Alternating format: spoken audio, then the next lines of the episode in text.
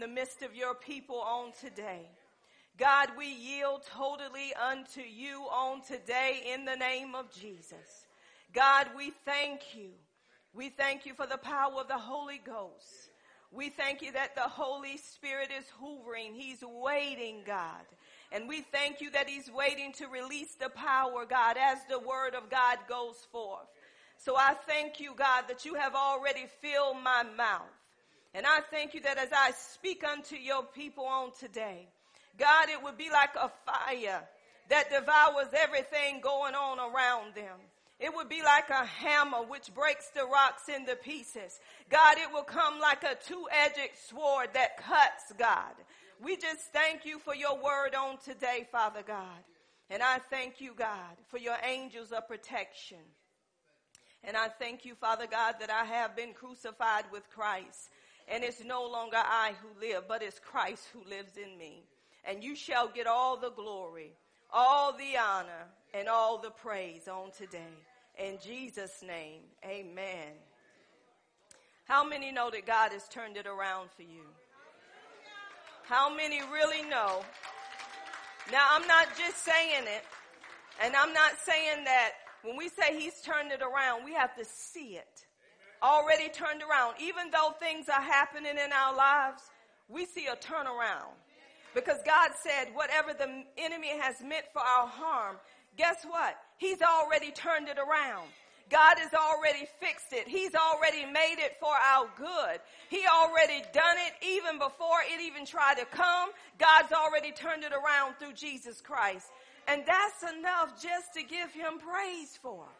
That's enough just to give him glory, knowing that it's already done. In the midst of my circumstances, I can say, I know it's already done. No matter what it looked like, no matter how I feel, I'm here to tell you today that God has already done it. Take your eyes off the storm and put your focus on Him. And when you put your focus on Him, you ride right through the storm. No storm can hold you, not unless you want it to. Some of us are still right in the midst of that storm. But if we will take our mind off of what's going on in our lives and put our mind on Him, we will see that we're already out of the storm. So come on, give Him glory. Hallelujah. Hallelujah. I believe that God has a word for his people. And I thank God for the word last week about the name of Jesus and how powerful that name is and how we should not take that name in vain. That when we speak that name, guess what? Heaven is bowing. Earth is bowing and even under the earth is bowing at the name of Jesus because he exalted that name above every name. So when that name is mentioned, y'all, guess what? The demons are even trembling right now because they know that there's power in that name. So let's don't take that name lightly. Go with me to Genesis, the first chapter. Let's see what God has to say to us through Genesis in the beginning. Hallelujah, God. I thank you for your word and I thank you, God, that the word is touching the lives of your people even right now in Jesus' name. Shouldn't take us long, should it? Hallelujah. In the beginning, God created the heaven and the earth. And the earth was without form, and void and darkness was upon the face of the deep. And the Spirit of God moved upon the face of the waters. And God said, Let there be light. And there was light. I want to read that again, and I want you to catch it. The Bible says, In the beginning, God created the heaven and the earth. Look at this. This is a God that we cannot see. So we know that God is a spirit being, but he created. And then it said, and the earth was without form. That means it was waste there. It was empty. It was void. There was nothing there. Can you imagine being in a place and you can't see nothing around you? There's just waste. Come on, just toe up from the flow up. And it said it was darkness upon the face of the deep. But I love this part. And the Spirit of God was hovering, was boarding. That means that he was sitting there waiting upon the face of the waters. He was waiting to release the power of God.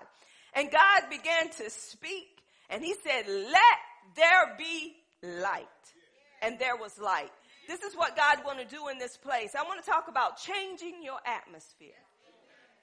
changing your atmosphere. I'm telling you, God has a way of doing things, and sometimes we don't understand um, what God is doing, but by and by we'll understand what He's doing. But it comes through an act of obedience.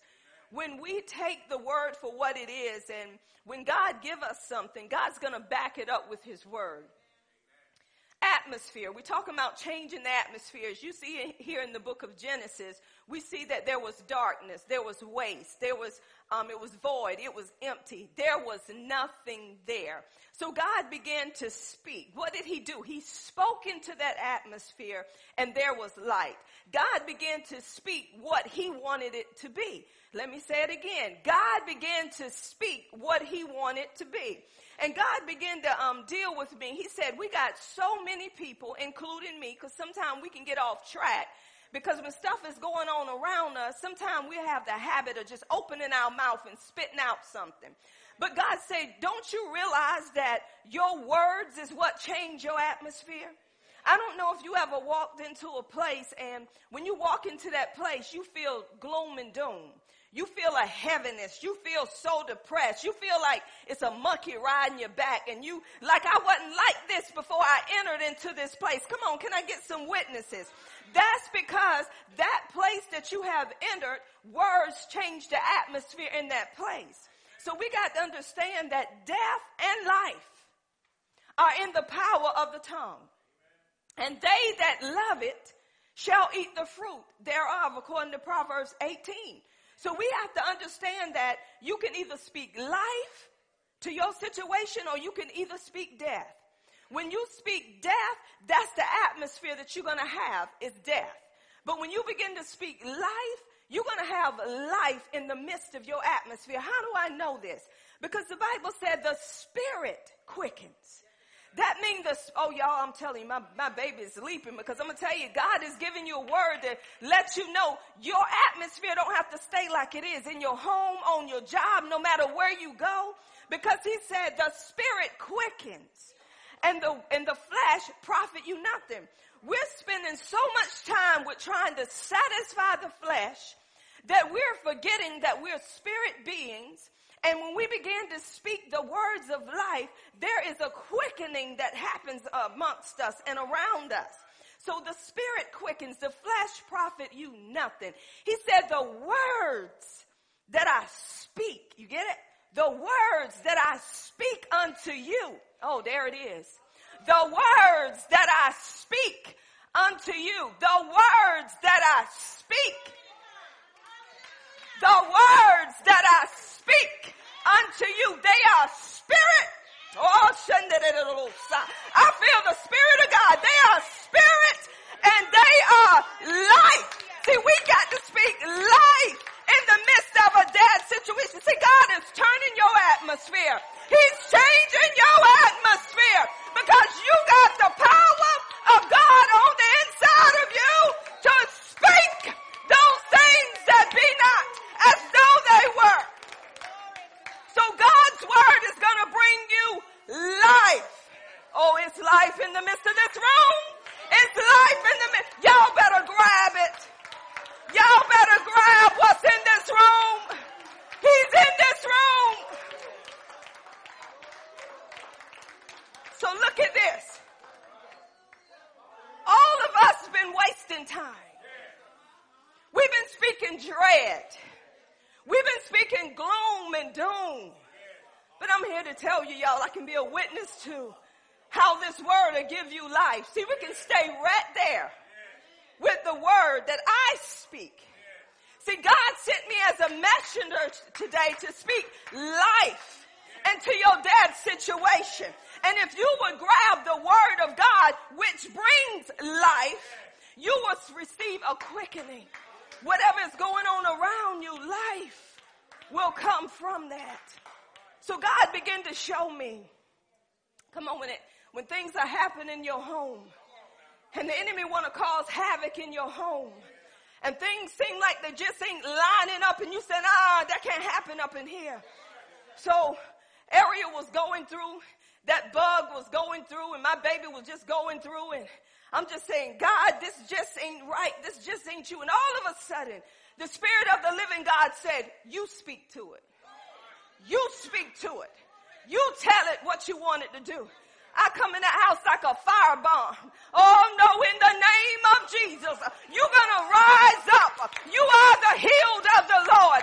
Sickness can't stay up in here.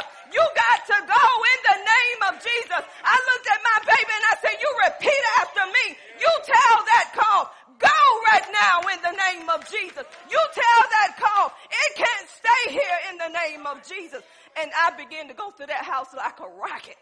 And I say, thank you, God.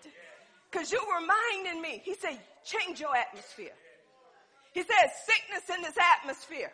He said, change your atmosphere. So as I began to speak to the atmosphere, guess what? Seemed like she was coughing even the more. You can't look at that. You got to look to him who's the author and finisher of your faith, which is Jesus Christ. So you got to know his words. His words is what bring life, not your words. Death and life are in the power of your tongue. The Bible said, he who keepeth his mouth keepeth his life.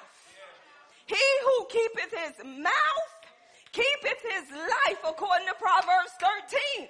So that means keep mean I have to guard my mouth. Why do I have to guard my mouth? Because guess what? I put some things in me that just wasn't right, and the enemy is waiting for an opportune time for me to speak it and change my surroundings. But the devil is a lie. So that's why you guard your mouth. Have you noticed? I remember I went into this house, and when I entered the house, I felt so much depression in that house, and I said, This man got to come home to this. I mean, this is deep, dark depression. It was just like the, the, the, the air in the house. It was weighty, but it wasn't with the glory of God. So I said, God, show me how to tell this individual. Help me to let this individual know what's going on. So when I was speaking to them, I said, I want to ask you a question. I said, how do you feel when you leave your house? They said, I feel good. I said, well, how do you feel when you enter back in your house? They say, I feel a weight. I feel depressed and I know that's not me. I say, that's because that's what your atmosphere is. See, that his wife was in that house laying around complaining and murmuring about this, that, or the other. And when he come home, he walked into the weight of it.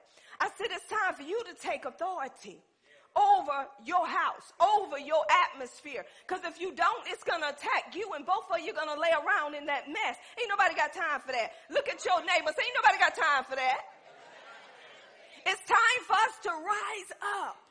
And see, when you look in Genesis, after God said, let there be light, and after he began to create by his spoken words, what did God do? Then there was man. Male and female he made in his image. Y'all got to catch this.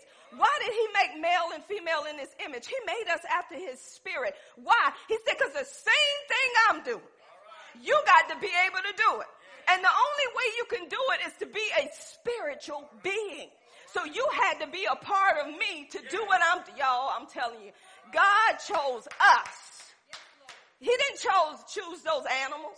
He chose male and female to carry on what God was doing here on the earth. He gave us right and he gave us authority. So if we're not speaking into the atmosphere, do you know why is so many viruses and bugs going around? Because we're speaking them up. When you go somewhere, the first thing people say, well, this right here is in the atmosphere. They say this right here is going on. And mm-hmm, mm-hmm, yeah, yeah. Is it in your house? Mm-hmm, yes, in my house. We've been down with it for a week. Speaking all of that stuff in the atmosphere, words carry power.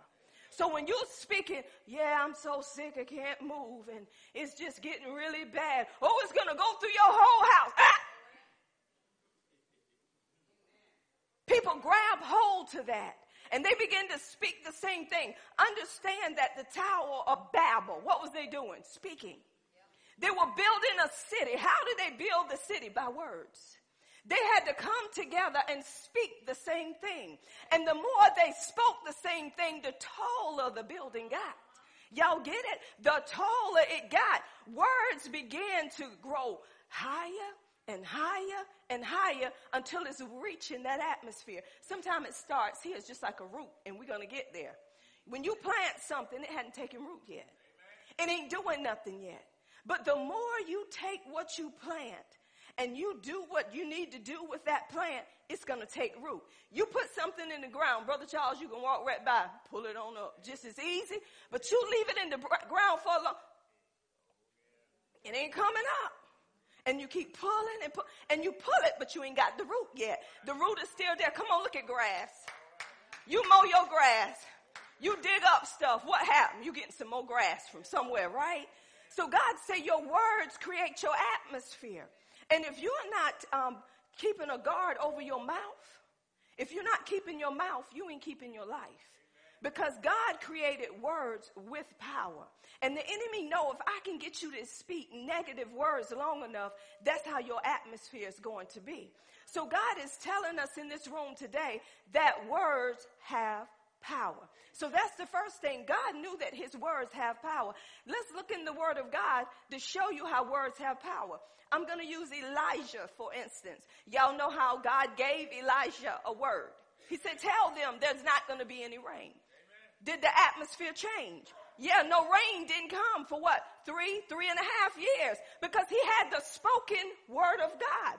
So he spoke that word. Here go Elijah again. Come on, he was a prophet. He was speaking the word of God. God gave him the word. He was speaking the word. Guess what now? Y'all don't need, we have prophets because that's part of the fivefold, but you can use the word yourself. You don't need a prophet to tell you nothing. Because you have the word now. They used prophets in the Old Testament to bring the word to the people that come from God. God used certain people to carry his word. But now we have the word. So we don't have to go and say, are you a prophet? I need a word from the Lord. Or we don't have to send money somewhere to get a word.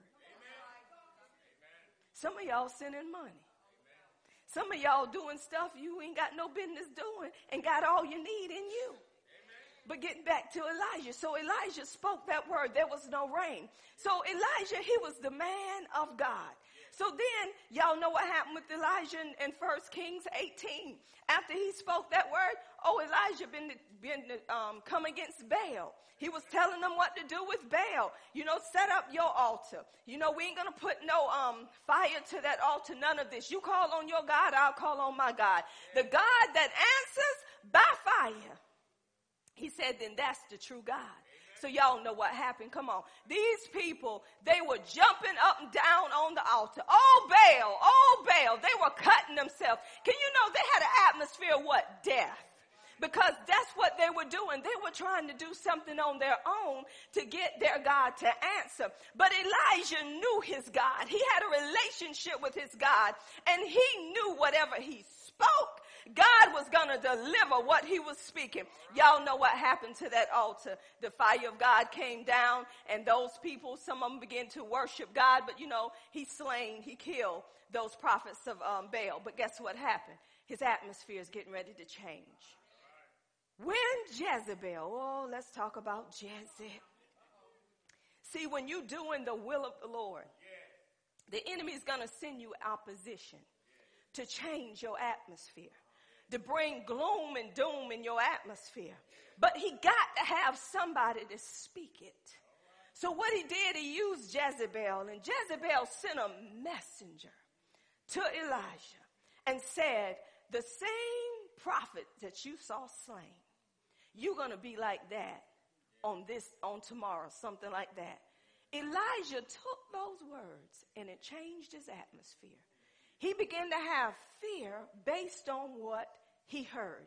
And he began to what? Run for his life. See how words will change your atmosphere.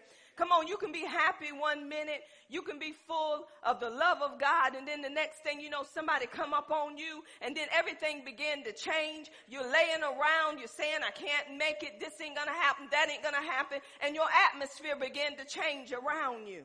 So we look also in the word of God, not only at Elijah, but you go to, we're getting back to Mark 4, when they was on that boat. There was a storm. Y'all know what happened in the midst of the storm? They were calling on Jesus. Jesus got up. He spoke to the storm. What did he do? He changed the atmosphere. Jesus knew he had power. He had right to do these things. Now, if we have the same Jesus, on the inside of us, why are we agreeing with the atmosphere that's around us? Why are we coming into alignment with what we see when we know what the word of God tell us? That's because it's fear. Because the enemy, when he gets you so fearful, you're going to be unbelieving. So you're going to start speaking just like a carnally minded person would speak. A carnally minded person will bring forth death, but a spiritually minded person will bring forth life and peace.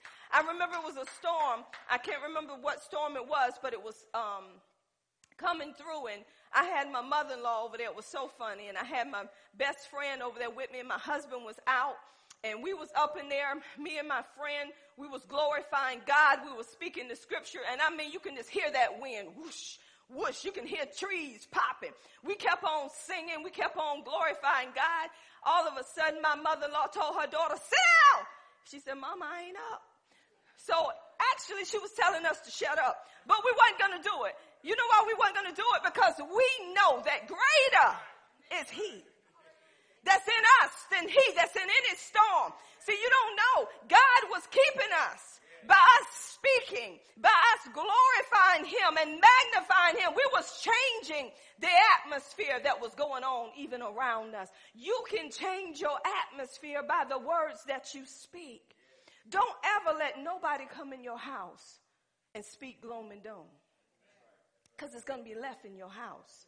You can tell when somebody speaks witchcraft because you can feel that weight. You can feel that depression. You can feel like I wasn't feeling like this before this person came in my house. So something just ain't right. They come in here and change my atmosphere. So some people are saying, how can a person come in your house and don't say nothing to change your atmosphere? Because they're bringing it with them. I'll give you an example. Look at Peter in Acts chapter 5 when Peter was speaking to Ananias and Sapphira, y'all know what happened to them. They died because they lied to the Holy Ghost. It wasn't enough that a husband lied, but then the wife come right behind the husband knowing what he'd done and she lied. So both of them were dead. But then after that, we see that um, God um, did miracles through the apostles. So the people, when Peter came in on the scene, they said if just the shadow of Peter would pass by us and overshadow us, then these people would be healed. Guess what they did? They prepared for the passing of Peter.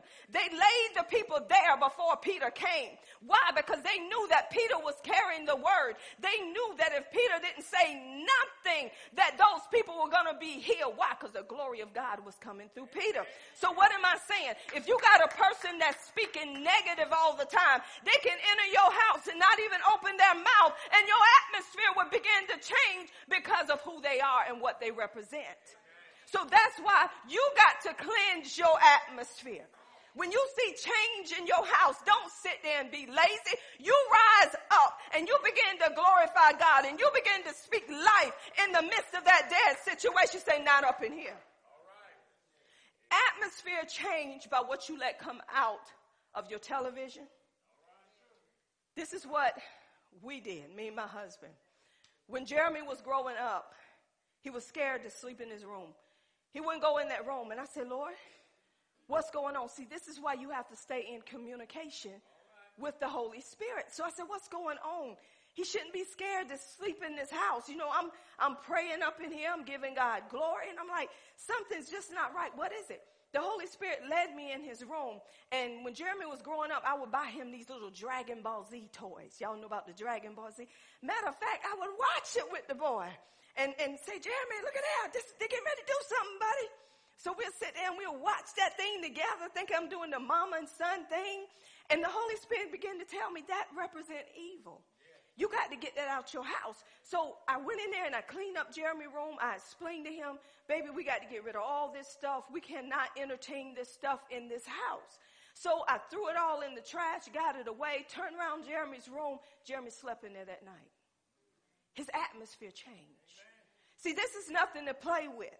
Anytime that you watching fearful stuff, movies, and it's representing um, demonic, and you letting that play through your house, you're changing your surroundings. You're changing your atmosphere. And I'm going to tell you something, parents. Music that kids listen to, this rap stuff, it represents death. So when they're listening to this, what the enemy is doing is getting it down on the inside of them. Then you begin to see change in that child because it's death all around them. And that's what they represent is death. Think about what the rappers are saying. It's death. It's nasty stuff. It's dealing with pornography. It's dealing with all of this foolishness. And that's what they're talking about. So if they're in your house and even if they're paying it low, it's in that area.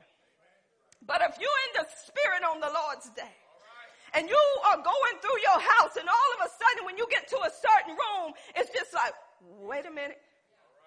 Something right in here. I don't feel free in here. Like y'all, y'all got to hear me. I don't feel free in here like I'm feeling over here. So you got to say, Holy Spirit, what's up in this room?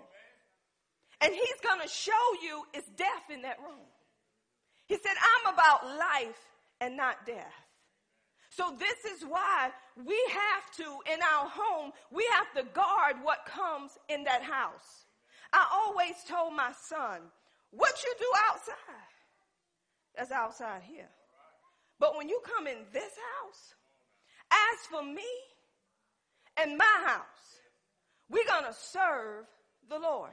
So I did a little test. I was in the office and Jeremy walked by me. Y'all, I talk about Jeremy so much because y'all, mm, thank you, Jesus. Y'all just don't know. Some of you probably can agree with me. Some of you probably say, that helped me. Sister Phyllis, high five it. I ain't lying. That boy, that boy, I know God got something for him. That's why I have to keep him lifted up. Amen. But I was, he passed by the office and the Lord said, stop him and ask him this question. And I looked at Jeremy and I said, Jeremy, I want to ask you a question. How do you see me? He said, Mama, I saw you like I always saw you. You wouldn't let me do nothing then, and you ain't let me do nothing now. ain't nothing changed. You ain't let me watch nothing then, you ain't let me watch nothing now. So I said, Thank you, Jesus. My son see me as being the same person. So then when I would send my children to my dad's house, y'all remember Scooby Doo? Everybody let their kids watch Scooby Doo. But the Lord told me, ah, uh, they can't watch Scooby Doo. Scooby Doo, where are you? You know, them ghost chasing stuff. So I say, told Jeremy and Ari, I said, uh-uh, no more Scooby in this house. That represent death, that bring on fear. So when they went to my daddy's house, you know how grandparents is, go and turn on them cartoons. So they turned it on, that's Scooby. He, they said, Granddad, we can't, why you can't watch Scooby? Because my mama said I can't watch Scooby because it brings fear. He said, okay. He honored that. Because see, when you got your atmosphere changed, and you're raising your children up the right way, when you send them somewhere else, you expect to send them in a place that's honoring what you honor. So you have to let them know, no, no, no, no, my kids can't watch this. My kids don't do this. Why? Because it promotes something. I don't want my kids to be fearful because if they be fearful, they're not going to believe what the word of God is saying because fear is going to overpower them. So fear is a spirit. So you have to watch what you let go on in your house. Let me tell you something, y'all. It gets to the point that we can't be friends with our children. We love them. We bring them up, but we explain to them this is why we don't do this and this is why we don't do that. Jeremy would say, I could never stay with nobody. I could never do nothing. I say, that's right. Well, mama, why you think I turned out like I did? I said, because you chose to because that's not the way you were trained. I said, you made that choice. You chose death. You was raised up under life. But you get around certain people that's used to that atmosphere and they want to say, what's up, dog? Where you hanging at tonight? You want to hang with us? You want to do this? You want to go smoke a little weed? And they feel like if I don't do it, I can't be a part of them. But let me tell you something. You should be the leader and not the follower and say, I wasn't raised to smoke weed. But see, kids these days are afraid if I speak truth, I'm going to be by myself. But you can change the atmosphere, even what's going on in your school. Y'all remember this girl? True story. She was in school and she loved the Lord, but she didn't really want people to know she loved the Lord. It was dealing with those shootings way back when, and she, she was torn between darkness and light. She would hang out with them, but she felt this yearning on the inside of her, letting her know it's wrong, but she felt like I need to be a part of them. Y'all, it got to the point that she was really denying who she was.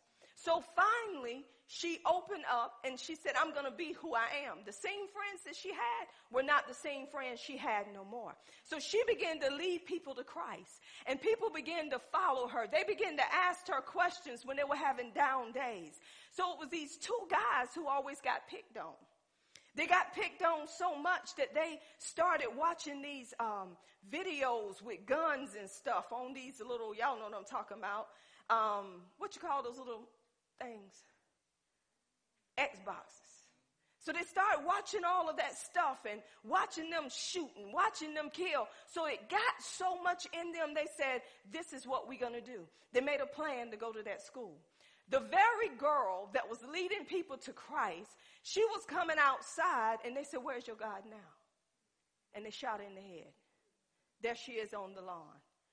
The very ones that neglected her or, or what she believed in, her car was filled with flowers. All around her car, what she represented. People were loving on her, but she was dead. What am I saying? Your surroundings. She, she even wrote, God even gave her visions that she drew 13 teardrops. I think it was 13. Those 13 represented 13 that got killed. It, she drew it way before it happened. She said, I can just feel it. I can feel this all around me. She didn't know what she was feeling. So she knew something was going to happen. What am I telling you?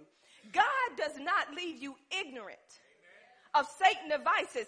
That's why the word is what quickens you. The word is what gives you life. This is why we have to take the word for what it is and we got to quit playing around with the word and we got to know that the word work outside of everything else. We can't wait on nobody to feed us the word. We have to get into the word ourselves so when they are feeding us the word, we can eat that word with a surety, with confidence, with boldness and say, that's what it says. I received that. So when Paul came into the city, they knew that Paul was bringing the word. Paul was full of the word of life. He was bringing righteousness. He was bringing justification. He was bringing sanctification. Everywhere Paul went, he delivered the gospel of the kingdom. So his surroundings was nothing but kingdom. So when he come in the city, y'all know that girl that had the spirit of divination? Followed Paul for days. Come on, Paul was going to prayer. So I believe Paul was just walking, going to the temple. But that spirit knew the glory of God. And she began to say, I know who you are. Come on, the devils even know. Because your life is different. And there should be change even around you. So guess what Paul did? Paul began to speak to that spirit of divination. And when he spoke to that spirit of divination and told that spirit, you come out of her in the name of Jesus. Guess what? The man that was using her, he was losing money. So you know they had to beat, beat him down. They had to beat him down. Y'all know they put him in prison, put him in, um, stocks and all of this stuff. But one thing that Paul knew, Phyllis, prison is doom and gloom. You know, when they lock you up in a cell, back then, those cells, it was total darkness. It wasn't like a, a prison that people go in now. See, if they changed those cells and put them in cells, dungeons, like they did in the Old Testament, they'll come out of there and won't go back. Cause you ain't seeing nothing but the white of your eye. And if ain't nobody in there with you, you ain't even seeing that. That's just how bad it was back then with Paul and them. So Paul and Silas, oh come on, they were in prison together, but one thing that they had that they couldn't stop. They had some praises. See, they was ready to change the atmosphere. They said, we ain't gonna let this darkness overcome the light because we're gonna bring some light in the midst of this darkness. So they began to pray. They began to sing praises unto the Lord. And the Bible said there was a suddenly, in the midst of that, suddenly there was like an earthquake. There was like a shaking and going on. Why? Because the high praises of God was coming out of their mouth and a two-edged sword was in their hand. It didn't only help Paul and Silas, it helped the ones that was in prison. It unlocked all the prison doors. So, what am I saying? When you're in your house and it's a person in there going through, they may not even be saved.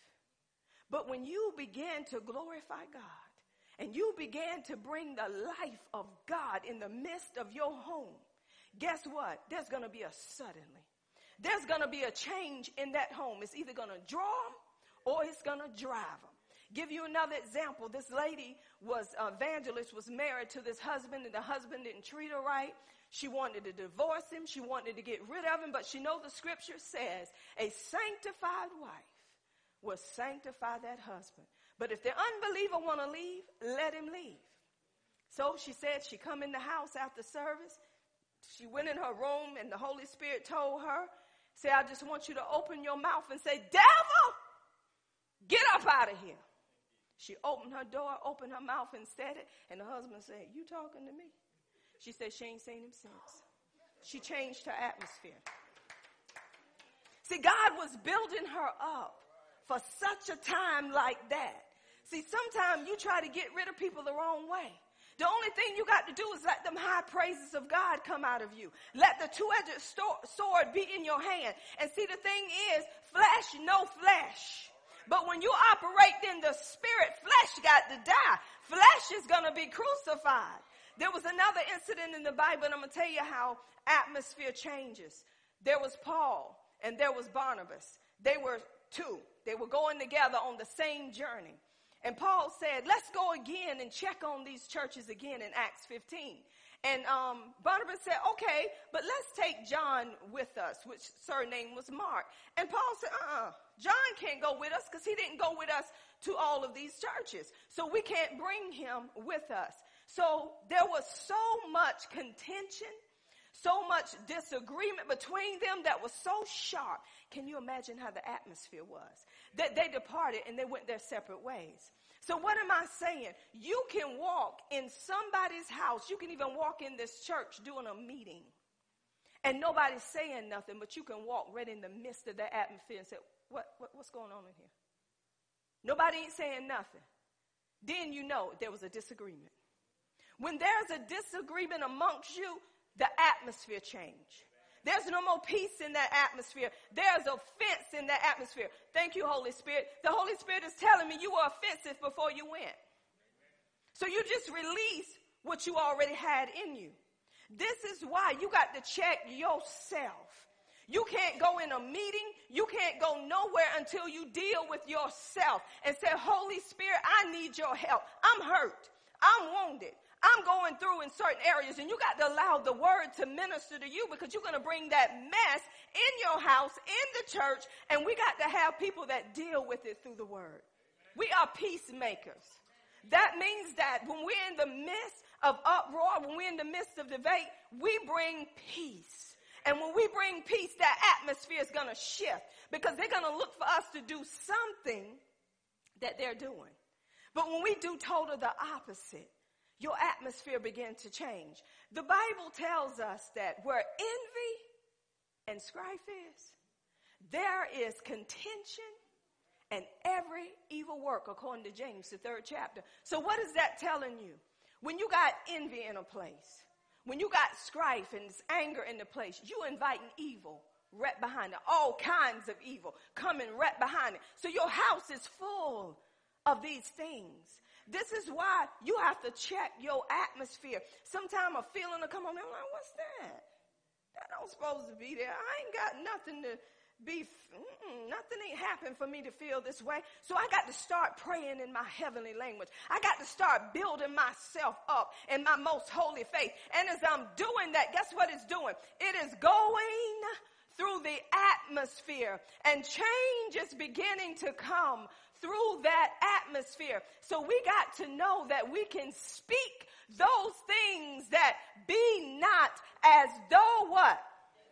They were. Y'all, I'm telling you, God is saying we as Christians have to be the ones to change the atmosphere because He has given you the power to do it. Look at your neighbor say it's time to change your surroundings. If you want change on your job, you be the change.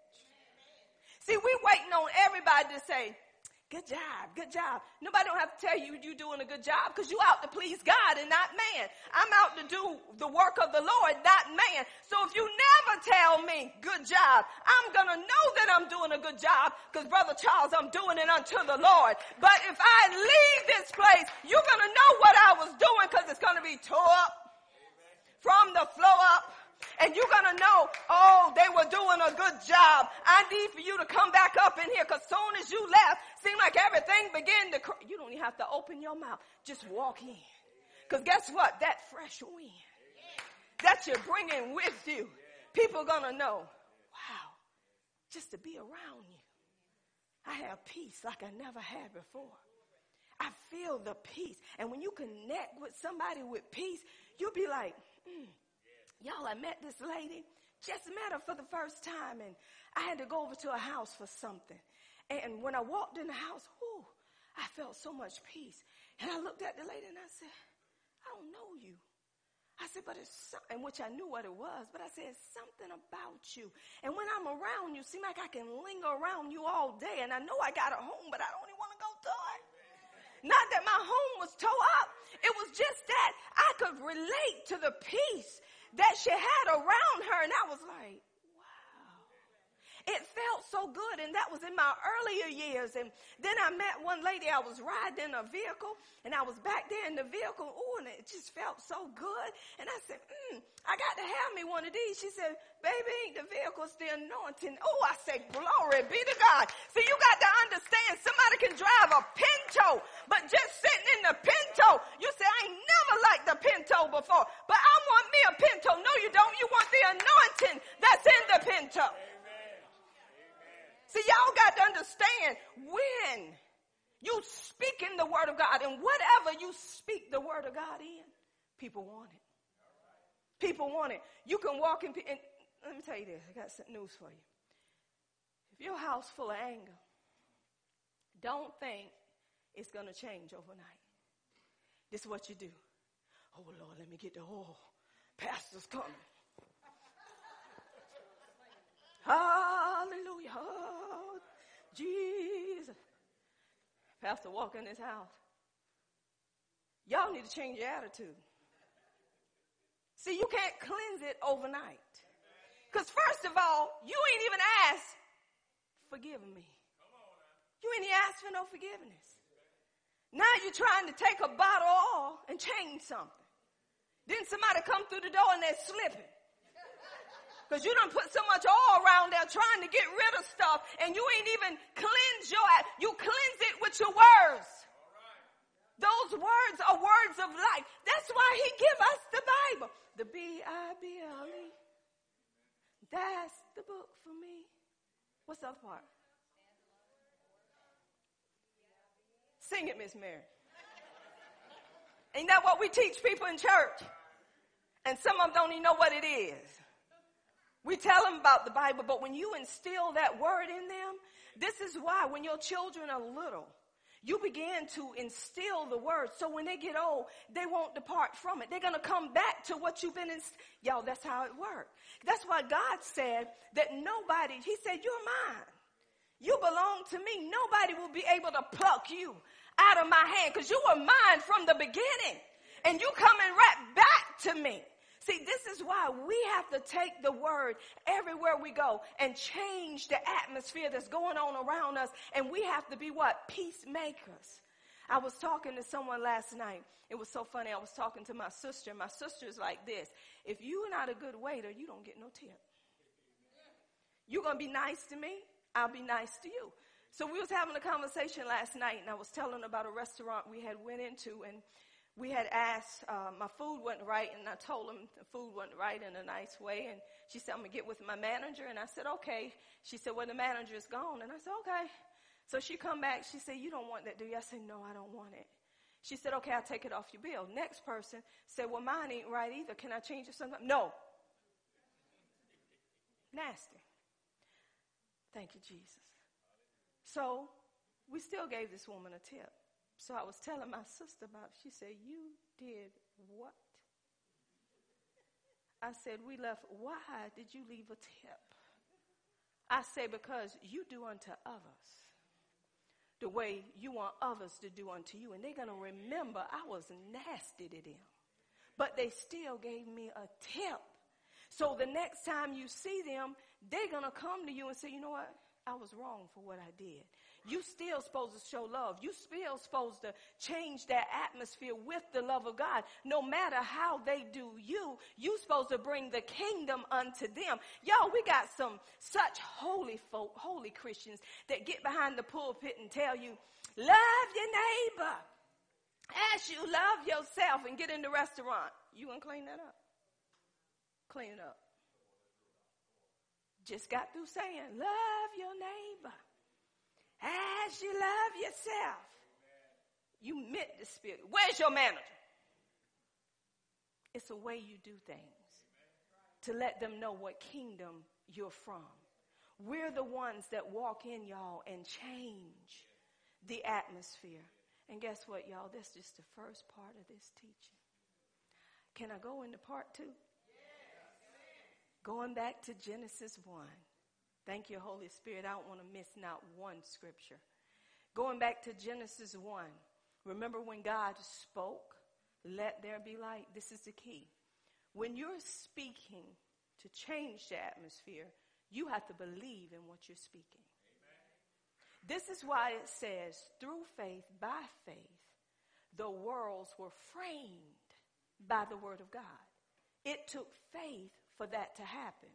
Now, some of us are speaking because we're speaking behind someone else. But you got to understand that what they spoke had to take root first.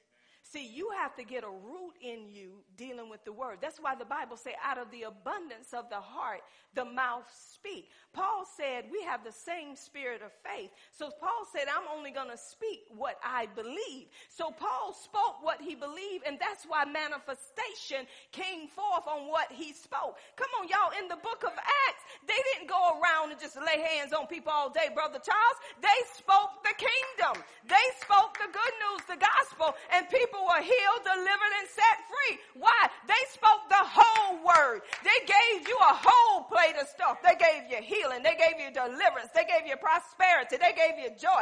Why do you think that man fell asleep and died? Paul talked so long. Paul said, that's all right. Leave him right there. I'm going to come up and revive him. Why? Because he know the word brings life. So then this is what I'm saying. Y'all, we are carriers of life, but we have to believe in what we're carrying. If you ain't believing in what you're carrying, why are you speaking it? You know why we speak it? Because if you want people to know I know the word. No, if you know the word, you should know the word is working even before you speak it. We want people to know, I know where it's at in scripture. I know this is true, but your lifestyle is not lining up with what you believe. How do I know? Because people still got their hands stuck in their pockets holding on to their money. See, when you believe what the Bible say, your hands are always open. Not yet. When somebody mention money, you see your hands closed. And they're trying to help you. Because see, when you're speaking, when the Bible say give, you know why you speaking that? Because you're changing the atmosphere. See, when you don't know what the Word of God is saying, it's because you ain't been in the Word long enough to know, to get revelation, to get light from that Word. And then God began to show me. We're looking at how you got to believe that Word. I'm going to give you another example. Remember what the Word does. When we speak the Word, the Holy Spirit is waiting for that word to be spoken so he can release that power upon that word so we can see the manifestation of that word. So guess what? Here come Jesus. Jesus was out of town, y'all. He was about his father's business, but Jesus got word that Lazarus was sick, even unto death. But Darlene, Jesus didn't run and try to say, oh, I'm coming, I'm coming, I'm coming, I'm to be there shortly. No, Jesus didn't. He said, Lazarus ain't dead. Lazarus is sleeping. The disciples was with Jesus. They didn't understand Jesus, them followers of Christ. Jesus waited how many days? Was it four? Four days. I guess Jesus said, I want to make sure he's really dead. Because I want them today to know the resurrection yes. and the life. Yes. So look, they're going to come to Jesus. Was it the first one, uh, Martha? Was she the first one or Mary? To say, Rabbi, Master, if you had been here, my brother would not have died. And I believe Jesus said calmly, I'm the resurrection. Listen at this. I'm the resurrection. He's telling them who he is. I'm the resurrection and the life. Those that believe on me, they shall what? Live and not die. He just spoke the word and Jesus went on. Where is he? He's dead. He's been four days. He stink right now. First thing that Jesus said is, who? Roll away the stone. This is the first thing you got to do. There's things that's in front of us that we got to speak to. Before you can get to the root of some things, you got to know what you're dealing with. Roll away your stony heart. Roll away your disbelief. You got to get rid of that hardened heart first. And then we can work miracles am- amongst you. A hardened heart is where you're more sensitive to the natural than you are the supernatural. So when you roll away the stone, he said, roll away the stone. Once they rolled away the stone, Jesus began to speak to death. He said, Lazarus, come forth. And guess what? If he had said anybody else, he would have raised all them dead folk. But he was just after one. He was after Lazarus because he knew it wasn't Lazarus' time. So he said, Lazarus, come forth. He was speaking life because he is the resurrection and life. But when Lazarus came forth, y'all, he was still bound in grave clothes. See, there's still work you have to do. This is why when your body gets sick, your body still got to be restored. Even when you speak in healing, you got to speak to your body and say, body, now I command you to go back to your original state. Weakness, I command you to go and I speak strength right now to my body. See, because once you speak to that sickness or disease, that sickness and disease came and done something. So you got to speak to your body, and say, ah, uh-uh. You're going back the way you were created. You got to speak this into the atmosphere. See, your body responds to the word of God. So Lazarus responded. He said, now move them grave clothes. So we got to take off these grave clothes that we have picked up. The things that's been wrapping us and entangling us. We got to be loose from those things. And I hear the Spirit of God say, some of y'all ain't loose from those things. You hiding behind them grave clothes. But God is saying he come today to say be loose from every situation in your life that you, and, and, guess what I see y'all? Y'all see how mummy is wrapped up. I see you pulling on that thing and all of a sudden it's getting turned around. It's getting turned around because you're saying I'm loose from that. I'm loose from every hurt. I'm loose from anger. I'm loose from bitterness. Why? Because God has come and loosed me through his son. So I don't have to be bitter no more. I don't have to be angry no more. I don't have to be unforgiving no more. I don't have to be sick no more. I don't have to be broke no more. I don't have to be lonely no more. I'm telling you, we have to speak those things that be not as though they were. So Lazarus come to life. So this is what I'm telling y'all. God is saying, you speak into your atmosphere. Quit waiting on people to do it. Nobody ain't going to stay in your house with you all the time. You got to take control of what's going on around you. This is my prayer. Lord, help me to be aware of my surroundings. Lord, allow discerning of spirits to operate in my life. So I'm aware of what's going on around me. See, God will show people what's happening in a place. You know where strife is because you're in the spirit.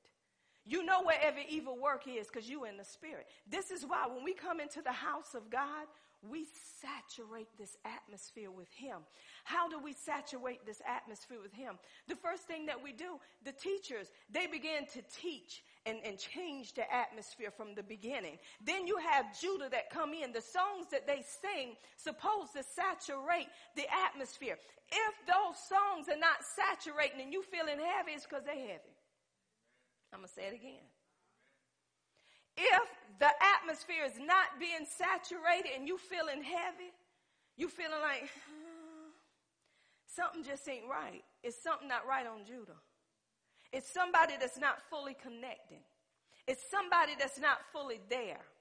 It's a weak link there. How do I know? Because the Bible tells us, is it in Second Chronicles, the fifth chapter? It said when they were on one accord, the musicians, the singers, everybody had to be on one accord. They were singing the same thing. The musicians had to be in tone with the words that were being sung. And as they were in tone together, the glory of, oh, y'all don't hear me. The glory of God was coming into place. And the priests couldn't even do nothing. See, this is what's happening in the church today. You can't just get on a choir and just say, I have a voice. That voice has to be in tone with the spirit. That means that when you get a song, that song has to be so deep within you that when you open your mouth, it come out of you like a fire. And people begin to connect. The ones that's not being able to raise their hands, when you begin to sing it out of you because you believe in what you singing, all of a sudden, hallelujah. Glory be to God. I know the Spirit of the Lord is in this place because I feel the peace of God. See, that's how it's supposed to be in song. Why? Because it's coming from your heart, out of your belly. That's your heart. I'm going to give you something. That's why you need the baptism of the Holy Ghost. See, the more you in with His Word, you in with Him, and you have the baptism of the Holy Ghost, and you getting up and you declare, decreeing and declaring His Word in the atmosphere, it's gonna start at your ankles. But then when you keep on decreeing and declaring and giving him glory, it's going to come to your knee. And then when you keep on giving him glory, it's going to come to your waist. And it's going to get to the point that you can't do nothing but swim in it and you're going to see change around you. It's supposed to happen in your home. Before it happened in church, some of your ankles ain't even wet. Ain't he touch your ankle? Cause you don't get up giving him praise. You don't lay down giving him praise. You don't give him thanks during the day, but you want to come into church and tell somebody what to do and you ain't doing it yourself. How can you change atmosphere in here and your atmosphere in your home is tore up? You go home, you curse. Sit down, don't look at me, I ain't cooking you nothing. Cook your own food. Come in church. Woo! Woo! And your husband looking at you. Still hungry. Had to come church to get a meal. Cause she won't cook it at home. And she, woo, what you been eating? You got more energy than I do. So we change y'all, our atmosphere.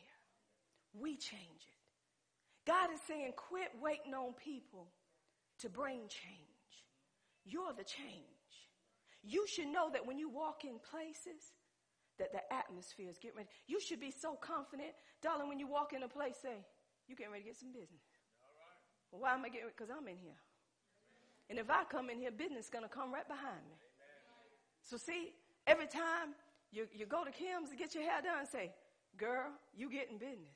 But I'm in here now, you getting ready to get more business. Can you handle it? That's what you got. You got to be so sure of yourself but see, Kim got to have that surety first. She got to say, oh, every chair in here full.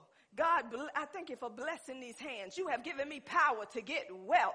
God, I thank you that when it gets full, show me how to orchestrate. God, show me what to do. It gets so full, Kim will be, you know what? I'm gonna get somebody else to do the work and I'm just gonna tell them what to do. You don't have to wait on no license to be no instructor. I'm gonna hire you to follow my instruction. See, that's what God does.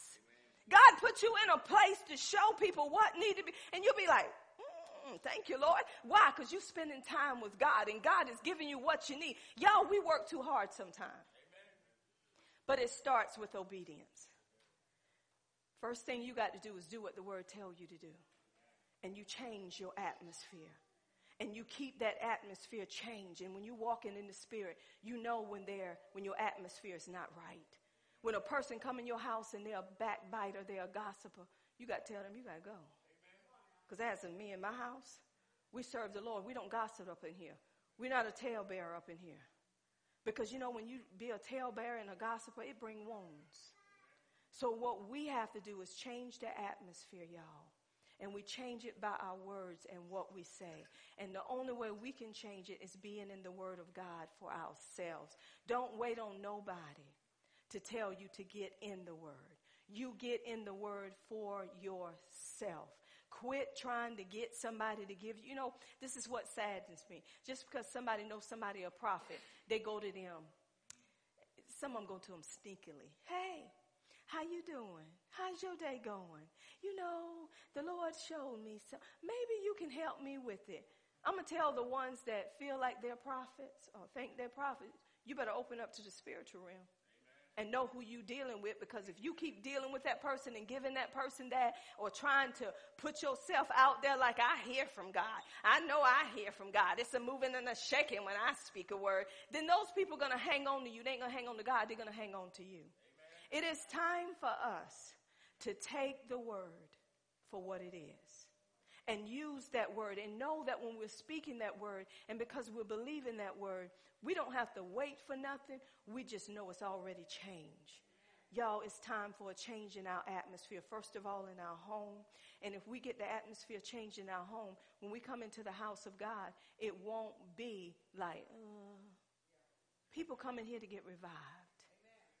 They come in here to get restored from Judah, from Sunday school to Judah unto me. Now, if I'm the last one getting up here and everything else was tore up, I know my atmosphere. Something right up in here. So we're getting ready to go into some battle because the enemy trying to stop something. See, when you minister in the word, people get offended too by the word. And you can feel that offense coming at you.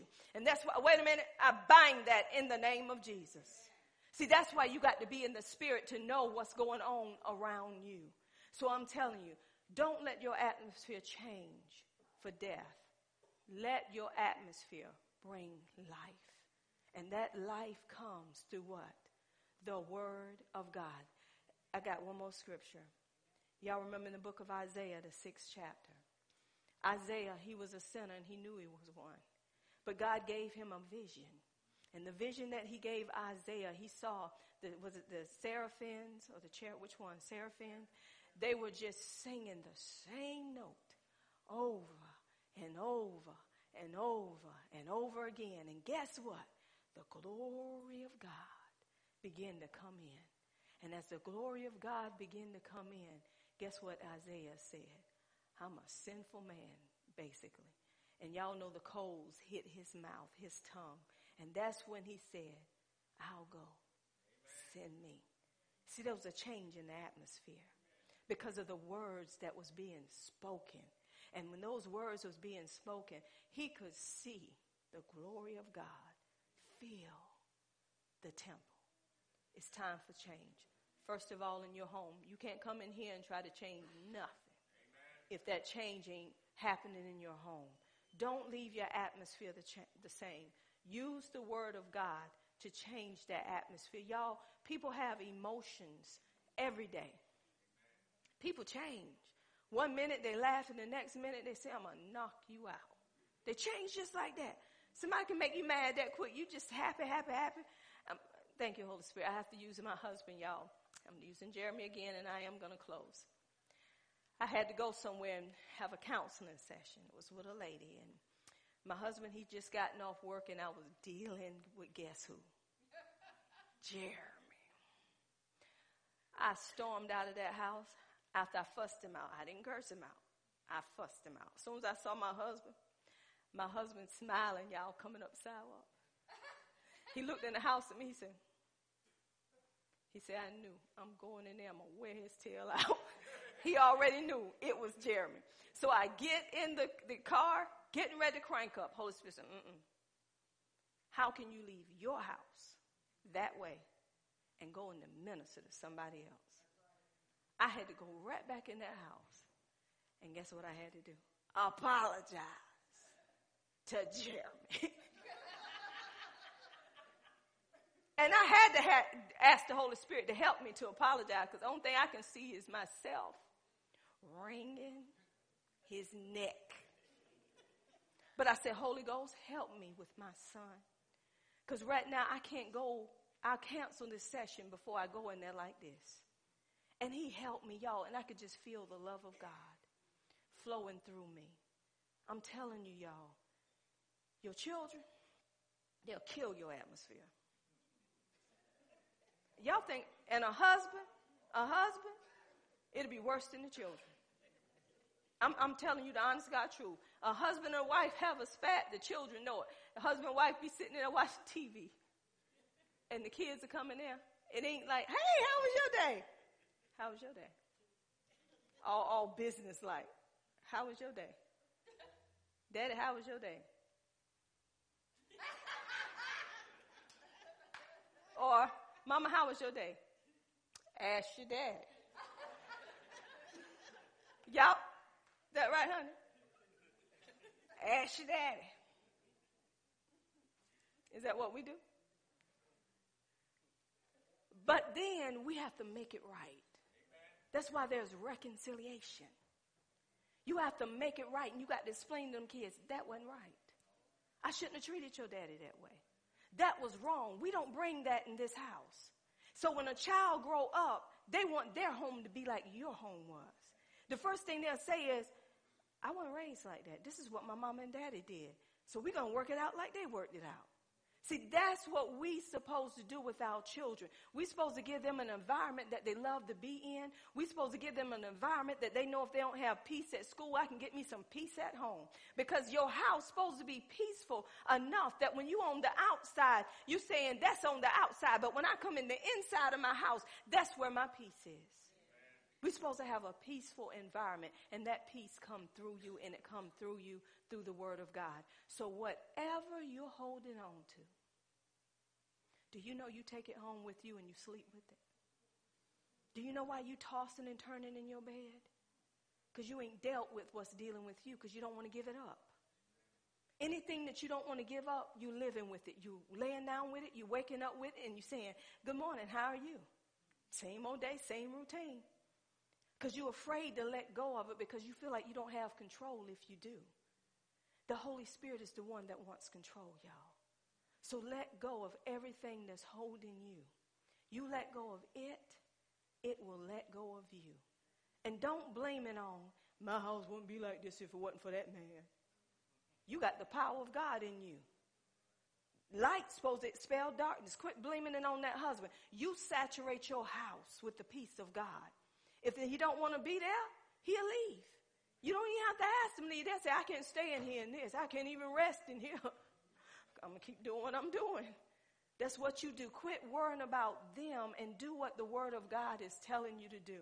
Let's change our atmosphere. When we change it, we change our surroundings. I don't know about you, but I love walking that floor. Hallelujah.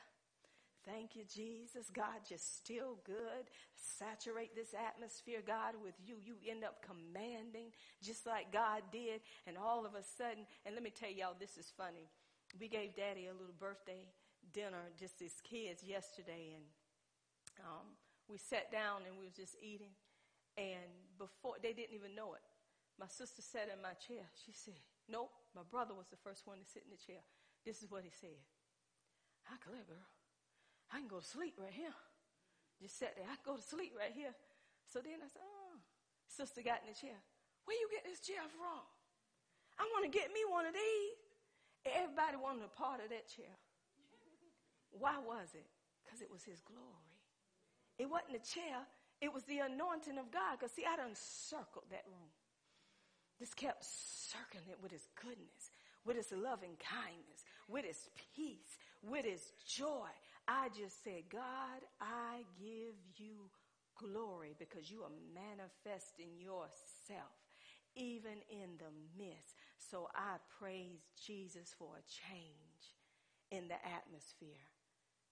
Will the atmosphere try to go back the way the enemy wanted? Yes. Because somebody will come in there and start hollering, Hold it! Amen. Back up. Amen. Not in this house uh-uh, we're going to saturate this. We don't have that in this house. That's why granddaddy would say, you got a home? Go to it. Not up in this house. I got peace in this house. That's how it's going to remain. Come on, give God glory. Hallelujah. Isn't God good?